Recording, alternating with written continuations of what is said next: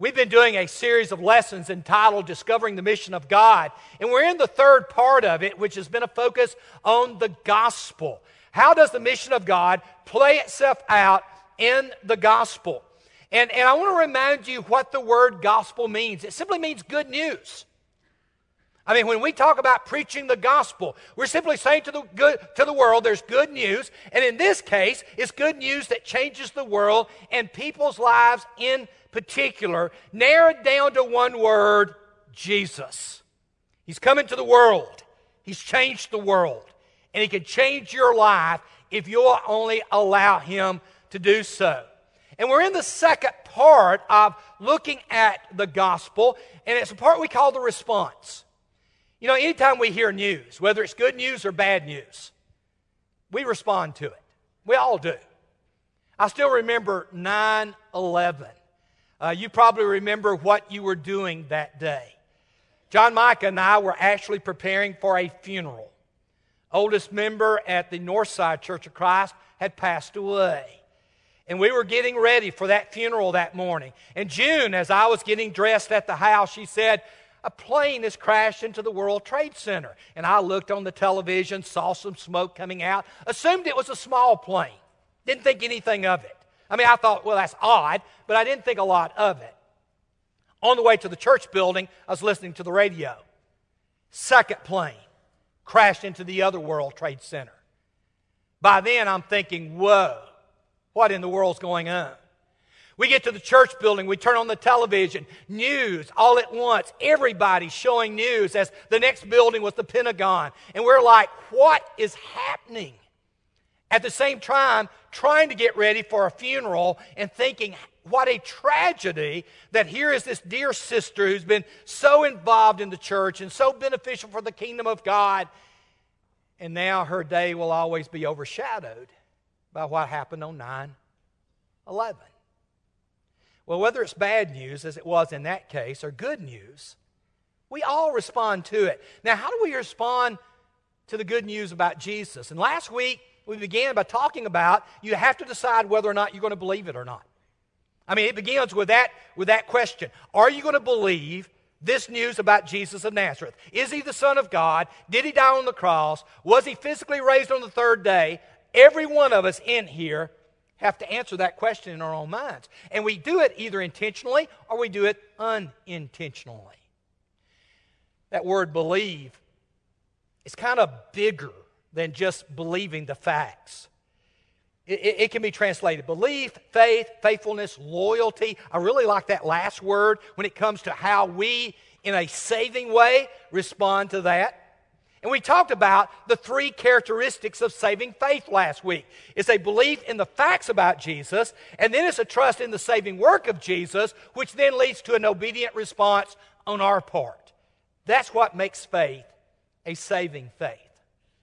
But if you go back and look at the same text, you'll find that at the beginning of that text, right before it says believe, he uses another word, repent. This is Jesus. Repent and believe the good news, the gospel. Now, I, I got to be honest with you, I don't like the word repent. Repent's like the word baptism, it's a religious word. We, we don't use it out in public very much. I mean, when was the last time, you know, you went out to eat somewhere and came home and said, Man, I sure repent of eating all those ribs tonight? Right? I mean, we don't use that terminology. Regret? Yes. Repent? Probably not. You know, yeah, I really repent of doing that. Or, you know, or, or, you go to see a movie you thought was a good movie, ends up being a bad movie, not even worth spending money. Boy, I, I repent of spending that money. No, we don't use the term. And so we're going to talk about repentance, but I want to define it for us to help us understand it a little bit better. It means to change the way you think or act Change your heart and your lives to be sorry for your sins and turn from them. And by the way, these are all translations of that word repent from other English translations of the Bible. In other words, they too think repent really doesn't communicate what you know the world needs to hear today. And so they translate it and the, these are just three examples of a multitude of ways of translating it. The problem, at least from my personal experience, I can't speak for you, is that growing up in the church, I always saw repentance as being focused on sin. I mean, that was just, you got to repent of your sins. And so we, we, we, you know, zeroed in on that aspect of this word. But if you begin to read in your Bible, you find that that word is actually a much bigger word, much broader word. Has a lot more meaning to it than just to focus on sin in my life or in your life. I mean, it's like faith. Faith is multifaceted. We looked at that last week. You can believe facts without believing in a particular situation or a particular person. And the same is true of this word repentance. The original word itself in the Greek is metanoia. That's the noun form of it that we translate as repentance. Uh, you have a verb as well, metanoeo, which we translate to repent. So you have a verb, you have a noun, very much like ours. You can see the spelling, very similar to one another. But if you break the word up, it's actually a compound word. I don't know how many of y'all have stock in Meta now. If, how many of you have stock in Facebook? Okay, if you have Facebook, you have Meta. You know, they've changed. Meta now is a big, you know, company uh, on the stock market. Meta literally means to change. Now, there are other meanings to it, like so many other words in English. But the Greek word noia has to do with the mind. And so you have meta, noia, which literally means a change of the mind or a change of thinking. And it's that meaning that, that really is the focus of what the writers of the New Testament are talking about. Luke chapter 13. Jesus is in Jerusalem. And people begin to tell him about something Pontius Pilate had done. Pilate had slain some Galileans who were worshiping at the temple. I don't know if a riot ensued. We really don't know the historical data behind it, but Pilate had moved in with his troops. He had killed these worshipers and mingled their blood with the blood of the sacrifices they were making. They tell Jesus about that, and he says, Do you really think they were greater sinners than, than you are? And then he responds by saying, I tell you, no, they're not. And then he focuses on something that when I was a teenager, I thought had to do with sin. But unless you repent, unless you repent of your sins, you'll perish. But in reality, what Jesus is talking about here is actually a point of view of who Israel is. You see, at this time, you had two competing thoughts of the kingdom of God. Everybody in Israel believed God was setting up his kingdom. Everybody. Daniel chapter 2 had predicted it. But you had two competing messages. Jesus' message was, I am the Messiah. I'm establishing the kingdom of God. And if you want to understand it, you need to follow me. The Jewish leadership said, no, we are the ones who are going to lead in establishing this. When the true militaristic Messiah comes, we drive out the Romans, we reestablish David's throne, and we conquer the world. And so Jesus says, you got a choice. But if you keep thinking that way, then guess what's going to happen? Rome's going to come in here and wipe you out. When he says you're going to perish, he's not talking about just literally your soul's going to perish. He's talking about everything about you. Your life's going to be destroyed. And guess what? 40 years later, it happened just like Jesus predicted. They chose the militaristic path, and Rome came in and crushed them. They perished. And so sometimes it has to do with kind of this philosophy. Sometimes it has to do with sin. Pentecost, we looked at it briefly last week when the people heard that Jesus of Nazareth was in fact the Messiah, the Son of God, the Lord of the universe, they cried out to Peter and the rest of the apostles, What shall we do? And Peter's response is, Boy, you better change. You better change how you think about Jesus, and you better change about what you just did to him, which is to crucify. So there you get a little bit more narrow focus toward that sinful aspect. Turn over to Acts 17. And by the way, you may notice I'm spending a lot of time in Luke and Acts. Luke and Acts say more about repentance than any other writers of the New Testament. In fact, half, almost half, of all references to repent, repentance, comes through Luke's writings. So we'll be noticing that today. But this is Acts 17. Paul's on Mars Hill. He's speaking to the Athenians, pagans, polytheists, people who worship Zeus, Poseidon, Mercury, some of the Egyptian gods and goddesses. And basically, what you have here is Paul saying, Listen, the God I want to speak to you is the God you call the unknown God, and He's the creator of the heavens and the earth. And this ignorance that you have of Him, God in the past overlooked it. He acknowledged that you Gentiles would be ignorant about Him because He was working through Israel, and Israel had failed, unfortunately, as a light to the nations. But notice what Paul says now. But now he's commanding everyone, everywhere. Polytheism no longer works. And so you've got to repent of this belief in these Greek or these Roman or these Egyptian gods, and you've got to come to the one true God who has shown himself through Israel, and more specifically in one called Jesus of Nazareth. Much broader repentance mentioned here. Acts 3, once again, Luke's writings, probably gives as good a definition as any of them by linking two synonymous Greek words. Taking that word metanoeo and, and, and combining it with anastrepho. And, and it's translated this way repent then and turn to God. Here's Peter's second sermon. And, and basically, what he was saying is that what God is calling all of us to do, well, here's another translation, name of God translation. Change the way you think and act, and then to change the direction you're going in. And that's what repentance is. It's when we begin to change the way we think, which produces a change in the way we act and then we literally take the necessary steps to go a completely different direction with our lives. You know, one of the things that we like to say here at Hendersonville is come join the journey with us. Come and join the journey. And what we mean by that is, I don't care where you are. We don't care where you are.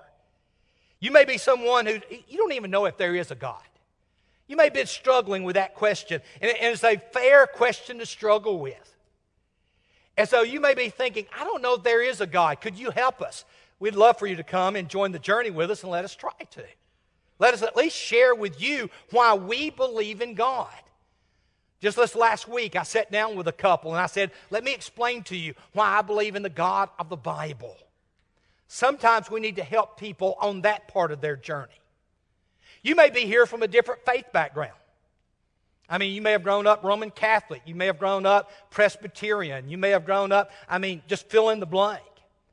And you may be wondering, why do the churches of Christ do this? And why do y'all believe that? Come and join the journey with us. Now, let me just go ahead and warn you. The problem with those of us in the churches of Christ is that if you've got 15 preachers together, you got 16 different opinions about something. That's just the way we are. I mean, we all kind of look at it and come from different angles and different directions. But here's what I love about churches of Christ we believe in the Bible as the Word of God, and we believe that it's to guide us in our lives. And I love our commitment to the text. And you just may be someone struggling in your life. Marriage may be messed up. May have just lost your job. You may be wondering, I don't know where to go in life. I mean, you're just kind of lost, but it's not lost in the sense of being aware of your sinfulness, as being lost in what God is doing or wants to do in your life. Come and join the journey with us. Because you see, repentance is all tied up in that journey. Here's kind of the way I like to describe it it is a lifetime reorientation. A lifetime. Notice the phrase there. Repentance is not a one time act. A lot of times we think, well, you know, oh, five steps hear, believe, repent, confess, be baptized. Once you're baptized, hey, your repentance is done. Oh, no, no, no, no. Your repentance is just starting. Repentance is a lifetime reorientation and restoration of a person back into the image of God. One of the most important passages in all the Bible is Genesis 1:26. If you've not underlined it, if you've not memorized it, you need to do it because it tells you why God created you. Why he created me. I mean, here he is saying to the Godhead, Let us make mankind in our image, in our likeness, so that they may rule. Old King James Version says, have dominion. You see, God created us to be his image bearers. Me, you. I mean, to, to look like God, to act like God, and by the way, to rule over his creation. Now, all you got to do is get up in the morning and look at the news, and you know we've done a really bad job of that last one. Well, we've actually done a pretty bad job of all three of them. I mean, one of the mistakes I make most mornings is, is when I get up, I grab my cell phone because I want to see what happened overnight. And by the time I go through my, my newscast, I am so depressed. I'm like, can anything else be worse than what's happened? You know? And, and so the awareness we have that the world has really gone off the rails. I mean, when, when, when an 18 year old kid walks into an elementary school and does what he does, when, when, when, a kid walks into a grocery store in New York and just begin shooting people at random, when people get in a car and just drive it into a crowd of people or fly an airplane into the World Trade Center, it doesn't take much to realize that our world is way off from where God intended it to be. And it's repentance, one life at a time, that begins to turn that around. And I have to focus on Les Chapman getting my life reoriented into one of the most important characteristics. We'll look at that here in a second. Here's one of the questions that oftentimes comes up Which comes first, repentance or faith? My best friend when I was in high school was Southern Baptist. And we would talk about faith all the time. I went to his church, he came to my church. And, and, so we were constantly debating, you know, things about how do we respond to God. And, and I remember him saying, repentance less comes first. And I say, no, no, no, faith comes first. And, and, and he would quote Mark chapter 1, repent and believe. I would quote the five steps, right? that really backed it up. You know, hear, believe, repent. See, believe comes first before repentance. The truth is, it depends on where you are in your journey as to which comes first. You see, repentance may need to begin with, first of all, your view of God and Jesus. In other words, if you don't believe in God or you're doubtful of God, then you've got to begin thinking about, okay, what do I really be, you know, believe about God? Which means you've got to change your mind about God. Let me give you an illustration. I, I don't know how many of you know about the Mormon faith. Uh, if you've ever met Mormon people, they're usually incredibly good wonderful people. Uh, they love their families. They, they, they believe passionately, and they give, all of them, uh, both men and women, give the first two years after they graduate high school to go and do mission work. You've seen them. I mean, they're on their bicycles, they've got their white shirts, they got their ties, they come knock on the doors, sharing the Mormon faith. And one of the big debates that oftentimes we have in America is are Mormons Christian? Are they a part of mainline Christianity? And so I still remember two Mormons coming to our house several years ago, knocked on the door. I went to the door, invited them in. We sat down, we began to talk. I informed them that I was a preacher in Churches of Christ. And so they asked me the typical question I get like that Do you think we're going to be saved? I love the way everybody begins with that question. You know, your church Christ, so do you believe we're going to be saved? And my response was a response I give to everybody I hope so. That's what I hope. I hope more than anything in the world God wants everyone saved. But I, I struggle with some of your beliefs. To which the two Mormon elders, one about 18, one about 19, I love that phrase, elders, at that age. And, and, and, and they said, okay, what about our belief do you struggle with? And I said, well, your view of God.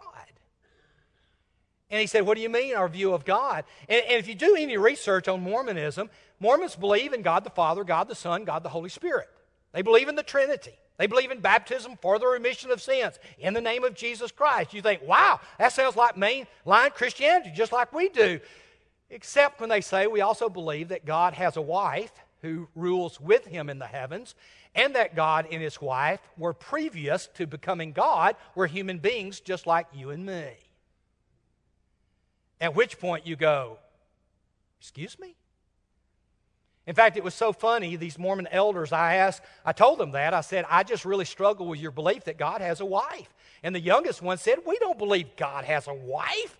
And I said, Yeah, you do. And he turned to his older companion and he said, We don't believe that, do we? And he said, Yes, we do.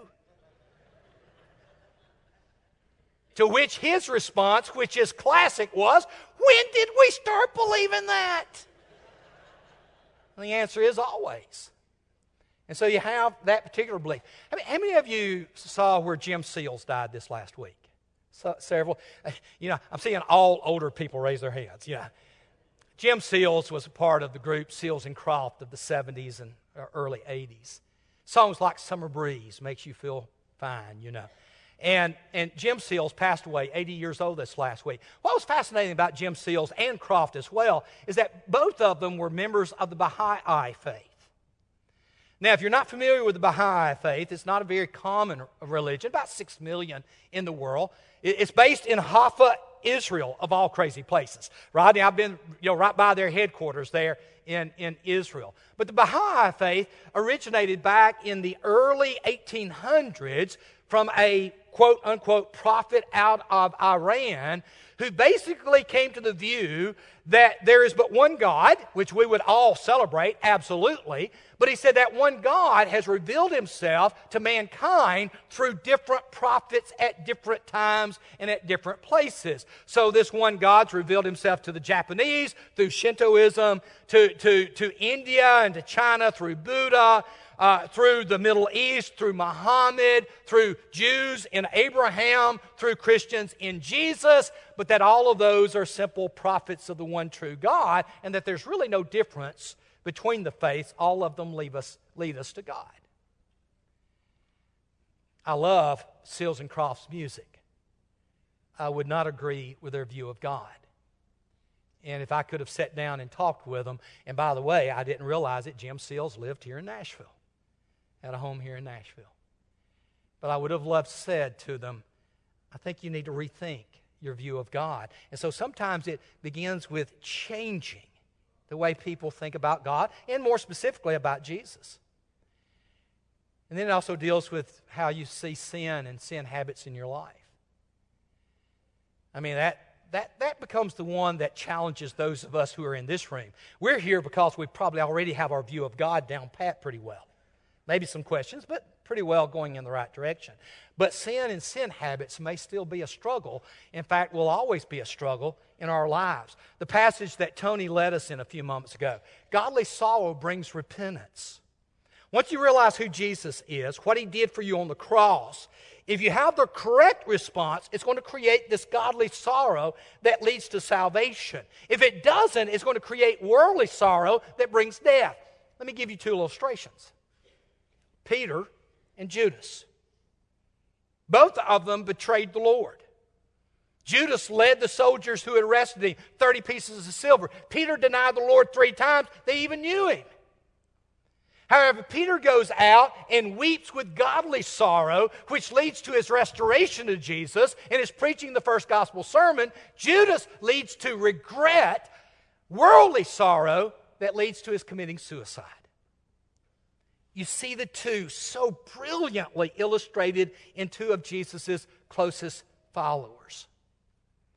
And so you see Paul describing his preaching. Once again, in, in Luke's writings of Acts, he says, first to those in Damascus, then to those in Jerusalem, and in all Judea, and then to the Gentile world, which of course has trickled down to us. I preach that they should repent turn to God. Same language Peter used in Acts chapter 3. And then demonstrate their repentance by their deeds. When you change the way you think, you change the way you live. Which leads to our third one, which is your continuing transformation into the image of Jesus. Genesis 1:26 created in the image. Genesis 3, corrupted by sin. You then turn to the New Testament, to the cross, and you have God re reforming us, transforming us, renewing us back into this image which is best depicted in Jesus. This is my favorite verse in the Bible, has been for years and years and years. Because it's the verse that reminds me why God called me with the gospel to begin with. Notice the language. For those God foreknew, he predestined to be conformed to the image of his Son, that he might be the firstborn among brothers and sisters. Now, you may be thinking, Les, you've not done a good job in following your own verse. And you would be right to a degree. This transformation process is a tough one. Paul would go on four chapters later in chapter 12. He says, Listen, this not being conformed to the world, but being transformed has to do with, with changing the way you think. It's renewal of the mind. And so you have to start thinking the way God thinks and, and looking at the world at the way God looks at the world. And he goes on and he says, by the way, if you're able to do that, if you're able to make that transformation, then you figure out God's will for your life. And so you turn over to passages like Ephesians. I love Ephesians because of the way Paul illustrates this process so brilliantly. Notice the first thing he says. So I tell you this and insist on it in the Lord that you must no longer live as Gentiles live. That's what we are. And he's simply saying you can't live like people in the world in the futility of their thinking. What makes you shoot up a grocery store is your thinking's messed up. What makes you shoot up an elementary school? Your thinking's messed up. What makes you go crazy at someone who is not driving like you think they ought to be driving? Boy, does that sound familiar to me, is your thinking's messed up. That, however, is not the way you learned when you heard about Christ. In other words, when you started learning about Jesus, something begins to take place in the way you think. And I love the way he illustrates it. He says, You were taught, notice the phrase there, you were taught with regard to your former way of life to put off your old self. Old self, simply, that, that language, by the way, put off is like taking off clothes. I mean, a couple of mornings ago, I got up, I showered, uh, I, I, don't know why I got up and showered before I thought about what I was going to do in the day, but I got up and showered, and June looked at me as I came in there, and she said, What are you doing this morning? I said, I think I'm going to mow the yard. Isn't that a brilliant thought? Shower, then mow. Maybe you ought to mow and then shower, you know. And so my thinking was kind of goofed up. But, but of course, as soon as I mowed, I went off and got rid of the sweaty, nasty clothes and showered a second time. Take off the old self. But then notice the language and put on the new self. Notice how you get there. Look at the phrase right smack in the middle, which is made new in the attitude of your minds. Reprogramming, reprogramming, reorienting, thinking in a different way than you've always thought. That's how it all begins. I want to use a simple illustration. Paul uses multiple illustrations right after this whole comment here. I want to use a simple one because I think it helps us understand it. Real simple, but it's a simple one. Notice what he says, for instance. For instance, example, do not let any unwholesome talk come out of your mouth. Now, the NIV translates it unwholesome. These are other translations corrupt, foul, dirty, bad, harmful, evil. When I was in Mississippi, ours was don't cuss. Okay, I don't know if y'all ever heard that. Don't cuss. Now, it's, it's more than using bad words. It's slander, it's gossip, it's, it's, it's, it's angry words. All of those are involved in this phrase.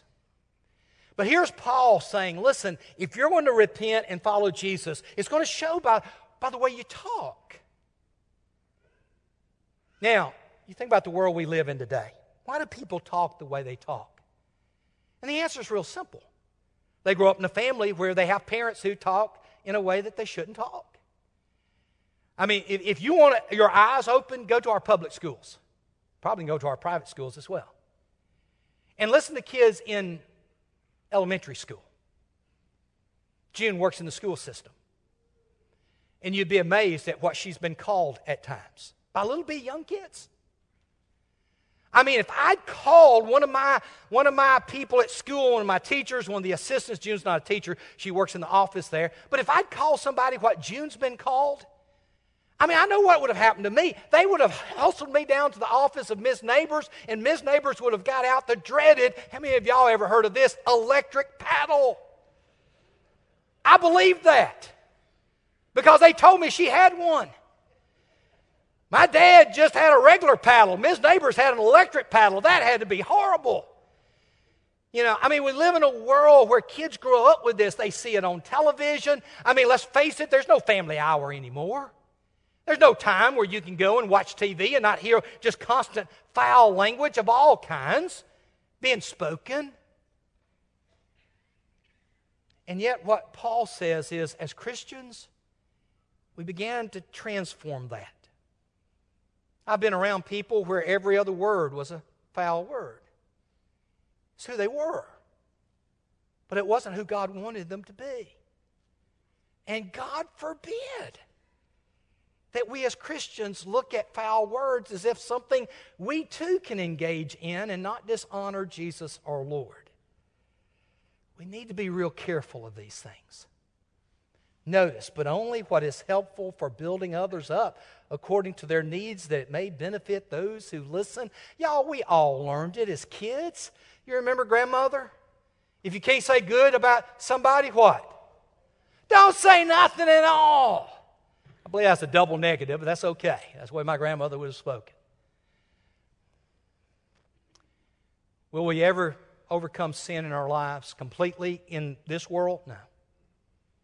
Mine's a constant battle, constant reorientation, constant needing to think about how I think. If we claim to be without sin, we deceive ourselves. Truth's not in us. But he goes on and he says, But if you confess your sins, he's faithful, he's just, he'll forgive, and he purifies. Through the Spirit, he keeps that purification process going. As long as I'm like, God, I don't want to, I don't want to be unlike Jesus. I want to reflect him in the world. Help me to do that. And God says, I'll do it. Jesus says, I'll do it. And, and, and, this is the verse I love the most. This is a passage out of 1 John chapter 2. It's from the voice translation. So some of you know I love parts and bits and parts of the voice translation. This is one of I love. You're my little children, so I'm writing these things to you to help you avoid sin. Here's John saying, We don't want to sin. I'm writing so that I can help you avoid sin, which, by the way, has to do with love in his particular book. But notice what he says If, however, any believer does sin, we have a high powered defense lawyer. Jesus the anointed, Jesus the king, the righteous one. And guess what? He's there beside God at his right hand saying, Father, that's my brother. That's my sister. And I'm still working on them. And that is what gives me hope. I don't know where you are in your spiritual life today. Maybe that you're still struggling about believing in God. I would hope that you would learn to believe in God and in His Son, Jesus Christ. It may be that you're still struggling with a sin that, boy, you're having a hard time getting rid of. It begins with changing the way you think. You can't overcome it by just trying to change what you do. You got to change how you think. And that comes through the help of the Holy Spirit and God's Word. And maybe you've never been baptized. If you've never been baptized, what a wonderful day to do it today, right now. You can do that. If we need to help you, please come and let us know how we can do that right now as we stand.